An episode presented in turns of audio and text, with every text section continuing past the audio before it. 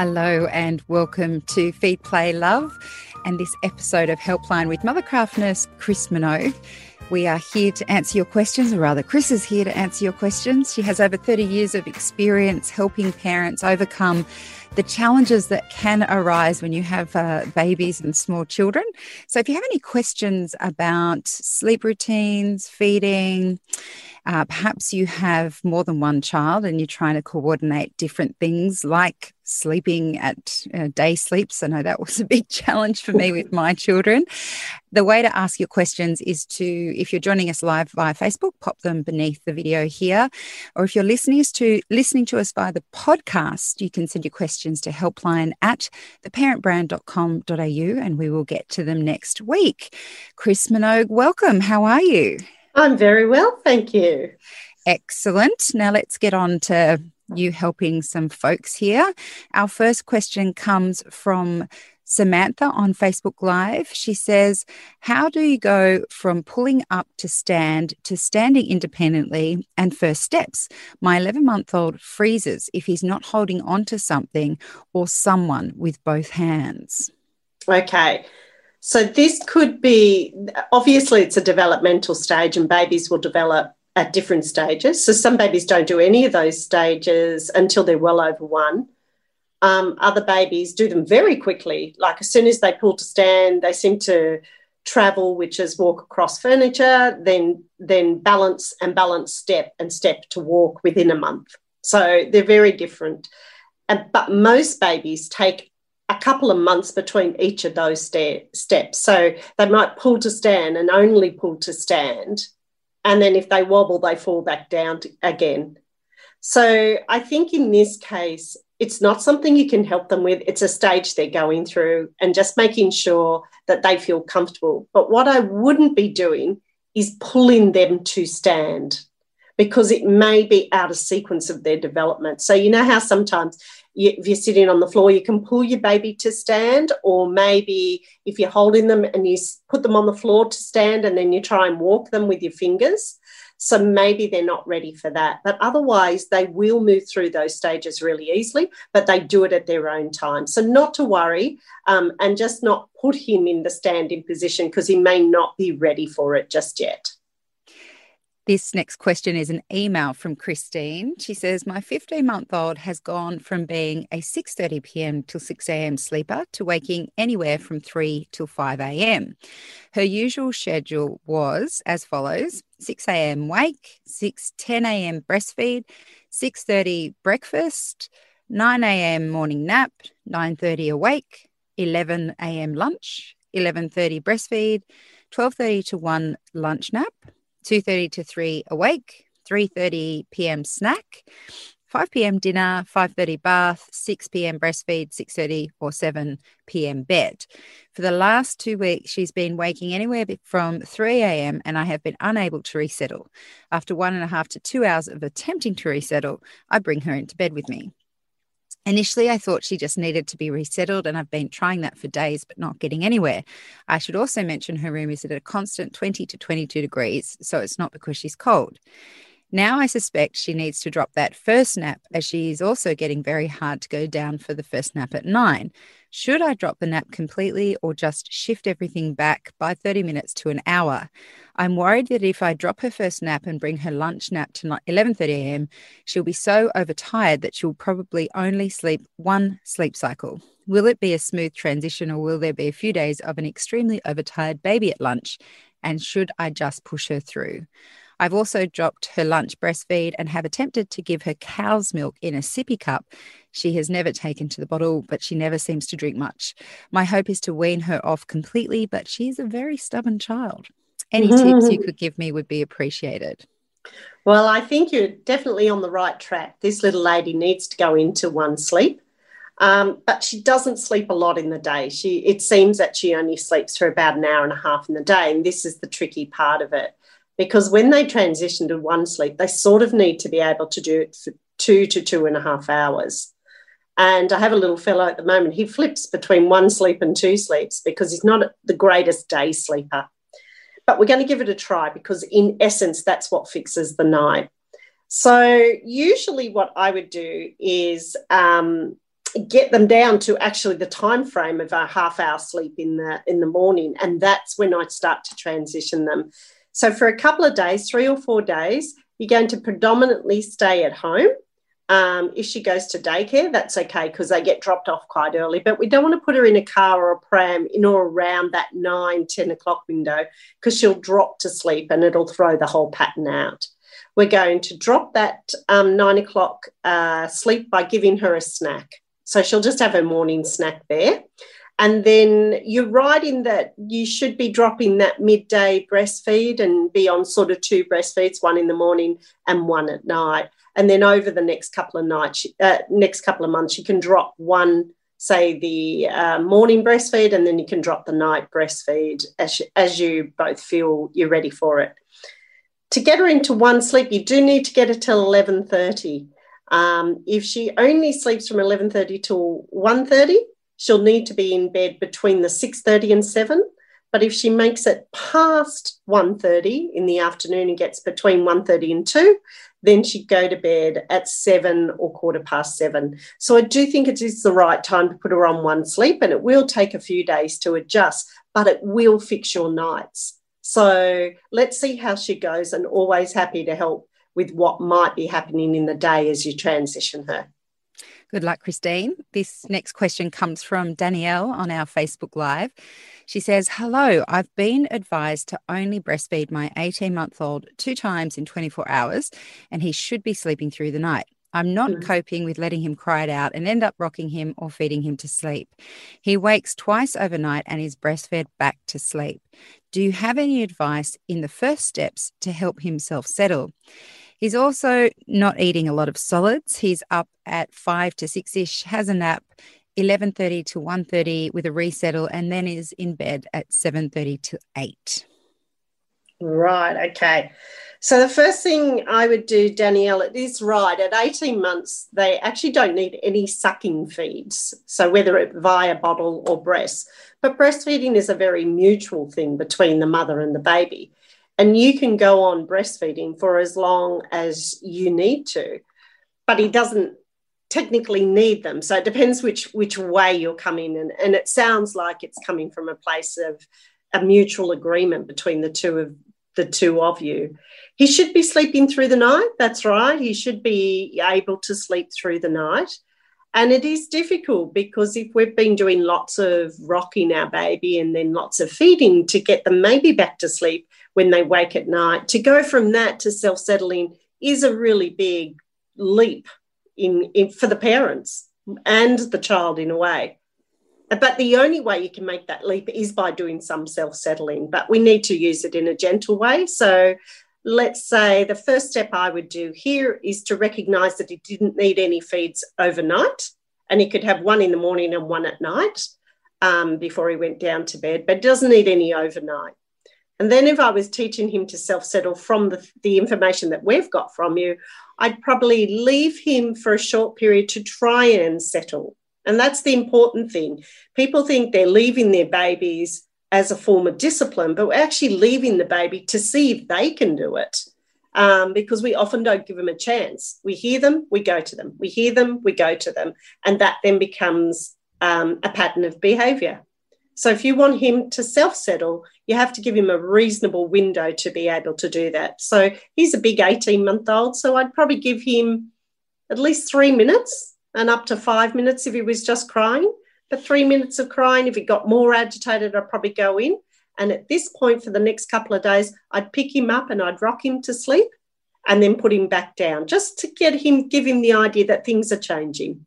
Then a couple of days later, I would leave him for maybe three to five minutes. And when I go in, I might lay him down and rock him with my hands. So, doing some body rocking or some patting and seeing if he will allow you to do that. So, rocking and patting and then a couple of days later, I'd leave him for five minutes. And then I'd only go in and rock or pat him until he was calm. And then I'd try and leave and see if he could resettle. So by taking what he already knows and slowly changing it into a pat- pattern of self settling will help both of you adjust to doing that.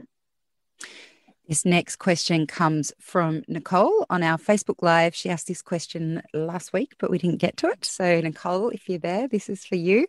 My five month old has been having three naps a day with an awake window of two hours, 20 minutes but recently mm. hasn't been wanting to sleep when I put him down for his naps. He just lays there for almost an hour, then may only sleep for 20 minutes. Sometimes will just scream and not sleep at all. We have stretched his awake time to two and a half hours, but it's still taking a long time for him to go to sleep, and then he only has a short sleep. Should I change the sleep routine so he falls asleep faster and then stays asleep? Yes, you should. so how do you do that? that's the second thing. How do you right. do it? Mm. I personally think um, that two and a half hours is too long if they're not sleeping well. Okay. So if he was staying awake for two and a half hours and sleeping for an hour and a half to two hours, completely get that. But a five month old is usually on three sleeps in the day. So, you know, two big sleeps and a nap. So some configure that by doing two big sleeps back to back and then a nap in the afternoon, and other people will do a big sleep, then a little nap while they're out shopping, then a big afternoon sleep. So the configuration needs to fit in with your family. But I think the two and a half hours is making him overtired and it hasn't helped. So he's probably overtired when you put him in. And then, so I usually use a window of about an hour and three quarters um, because they're not overtired, so they're more accepting of what we're doing. And because he's been stretched out to two and a half, maybe two hours. So we've come halfway between.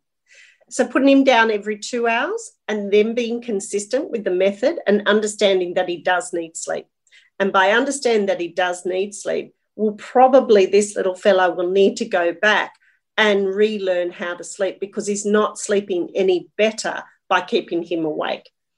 So, what we haven't got, or I don't think we've got, is how you put him to sleep. And that how to is like the previous question. By understanding how you put him to sleep, we can then start to use that pattern as a form of settling him and resettling him, but in a self settling way. So, leaving him for a few minutes, giving him parts of what he knows, leaving him for a few minutes, um, calming him down with what he knows, and then forming the sleep pattern. So I know that there's a lot of information in that, but I think he's overtired to start with, and we need to actually pull it back a little bit. This is a question from a previous Facebook Live as well. It's from Ariana. She says, yeah. My two and a half year old won't eat veggies and I think it's causing constipation. How do I get him at least to try the veggies I give him? He won't even look at them.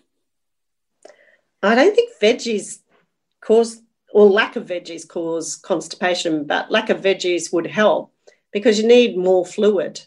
So he must be eating something other than veggies because most two and a half year olds don't eat a lot of veggies. No. So I'm all, I'm always pleased if a mum could get two veggies into a two and a half year old, even if they sneak them in in the bolognese sauce or, you know, there's usually one thing they'll eat. So the constipation is probably coming from somewhere different. So he might be eating a lot of carbs and a lot of protein. He's not taking in as much fluid, and that's what's causing the constipation. How you get him to eat um, veggies? Well, if we could come up with an easy answer like that, I think we'll have we'll have done everything right. So I think at this point, what I would be doing is only putting one or two veggies down and making sure that you sit down with him and you've also got those veggies. That's one way. So we're eating, it's what he sees, it's familiar to him, his parents are eating it. Um, and that will get him at least engaged in veggies. And then the second thing I'd be doing is hiding some veggies. So, getting that nutrition into him by making that bolognese sauce with lots of grated zucchini and carrot and mushrooms are in it, things that he can't see that we can hide through it. But it actually takes most children to about three, three and a half before they engage with them, but they have to keep seeing them. And that's the crucial part of that. They have to, if they don't see them, they won't eat them. So, how many veggies do your children eat, Siobhan? They're tenderer. Don't that. That's mean. No, actually, well, they're much better now, but they're yeah, six and eight. So, yeah. yeah. Well, so I did get them to eat broccoli eventually because I just kept dishing it out. Because I didn't mind, you know how I think that one of the problems is I could be wrong, but I, I hated wasting food. Yeah. And that's probably why I kept putting down broccoli because I didn't mind eating it if they didn't. yeah. So there's part of that. And there's a beautiful um, broccoli and cauliflower cheesy sauce that you could put over pasta that kids would eat too. So one is how do you, at this age, it's how do you sneak it into their diet? But if you don't present it in front of you, them they won't eat it. And and I'm sure we have spoken to Jen Cohen, who's the fussy eater doctor, and she says the same thing. You've got to keep putting it down and not substituting food out. So if you've put down potato, pumpkin, and you know sausage, if he doesn't eat the potato and the pumpkin, then don't swap it out for something else. So they get there, but it is a bit of a struggle at this age. So I'm sure he's doing what every other child is, is also doing at his age. Yeah. I think it's easier if you think about it as a phase because I, yeah. I never thought of it that way. I just thought they were going to be fussy for the rest of their lives. No, so no, they don't. gave in. Yeah. yeah, yeah. No, they, get, they come through it. They mature somewhere along the line. Our next question comes from Brody. Uh, Brody says, My little girl is four months, uh, four next month. So four yeah. next month, and she's got a fear of doing poos. She will go a yeah. whole week without doing one. She cries and says she's scared of the feeling, so she holds it in. I'm concerned she'll do damage. Is it time to take her to the doctors? Is there anything else I should try? Uh, it could be time to take it to the doctors, but what they will suggest is to probably put um, a stool softener in her food or in her drink so that it's a very soft process instead of a firmer process without creating diarrhea. So there's some good um, stool softeners, they're called. That at least takes away some of the fear. And then it's almost like you have to do lots of reassurance and sitting her on the toilet um, three times a day with her knees higher than her hips. So a little stool where her knees come up a little higher than her hips certainly helps. And staying with her to reassure her, read a book. You've got the stool softener going. So then she does a poop and she feels good about it. It doesn't, it doesn't give her those fears. And that's going to take a little bit of time and practice. But once they've done it once or twice, you're away and then you'll be able to reduce the stool softener. So most GPs or doctors would go along that line and that type of thing to do. So we've got to take away the fear, we've got to give reassurance, we've got to take it to the bathroom three times, not keep talking about the poo, just say, I'm coming to sit with you three times and getting those knees slightly higher than the hips. That'll straighten the bowel and much easier for her to do a poop. So hopefully those little tips might help. And it's not unusual, is it, Chris? For... No, not at all. Not more common in the three year olds, but it can go on for a long, long time. It's like I'm sure we all know somebody who never went to the toilet at school. It's the same sort of things. And the child's dancing at the end of the day because they need to go to the bathroom. So just take it really slowly and do lots of reassurance, and they get there. This question comes from Shanae. Please help. My eight and a half month old will not eat solids. So far, I'm only able to get oh. him to eat yogurt. He's also waking through the night still. We put him down at 8 p.m. after having a formula bottle, and he wakes at 11 to 12, then again around 4. My other two slept through early and ate fine. I've been giving him a bottle at 11, rocking him back to sleep at 4 so that he may be hungrier in the morning, but he okay. will only eat yogurt still. Okay, so there's two things going on. Yogurt is really nice. So it's really easy to keep eating the yogurt. That's one thing. And the second thing is, at his age, if he's having one bottle overnight, it will interfere in the way he engages with food in the morning. So if we forget about the yogurt being really nice and we mimic his food in that same textural experience, so that very sort of liquidy puree, then he should be able to engage with eating other foods. It's just that he's full of dairy. He drinks bottles and he eats yogurt and when it's just it's her third child, yeah, third, yeah, her third child, it's really difficult to have that time and patience to sit with them. So there's a couple of things. Is I would stop his bottles at night, so reduce his eleven o'clock bottle down to fifty mils, and then stop his bottles at night, rocking him back to sleep. So tackle that, then he's got no bottle. I wouldn't start the day with a bottle. I'd start the day with breakfast. Okay. And I would make it like liquidy, not liquidy Weet-Bix, but soggy Weet-Bix, for want of a word, with some fruit in it. And I'd give him some toast and try to maybe engage his finger food, especially with the other kids sitting around and that he sees them eating finger food. So giving them the same food that he's seen his brothers and sisters eat is going to help as well. So I'd start the day with breakfast. I'd make it around the consistency of the yogurt, and I wouldn't give him yogurt because that's reinforcing. He only gets three bottles a day. So he'd have breakfast when he gets up at, say, 15 minutes after he got up. Then he'd have a bottle an hour later.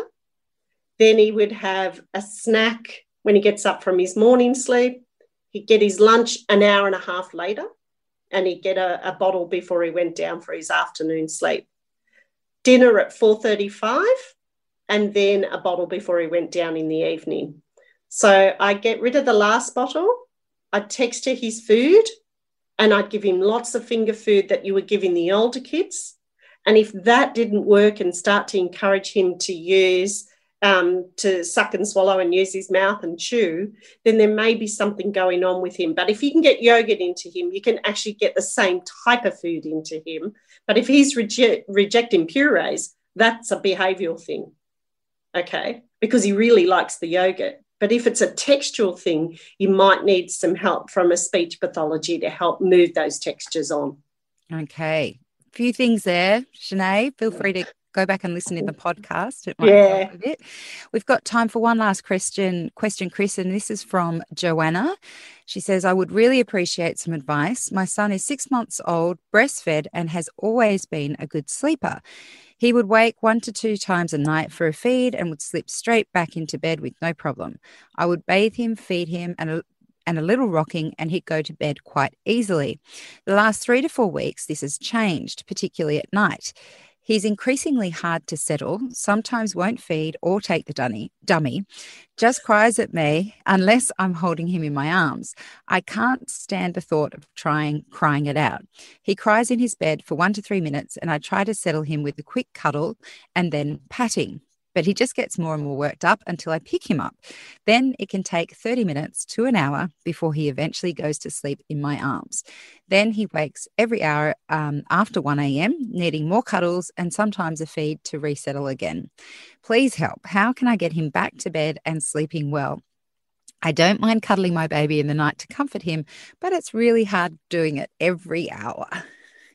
Yep, but that's what he knows to go to sleep. So this is actually not an uncommon problem where babies that have responded well to maybe a feed or two overnight and slept have become older and much more aware of those cues that we give them to go to sleep, such as the rocking and the padding. And I don't think there's a parent on this, you know, in this listening group that says, Yay, I want to do the control crying or I want to do the self settling.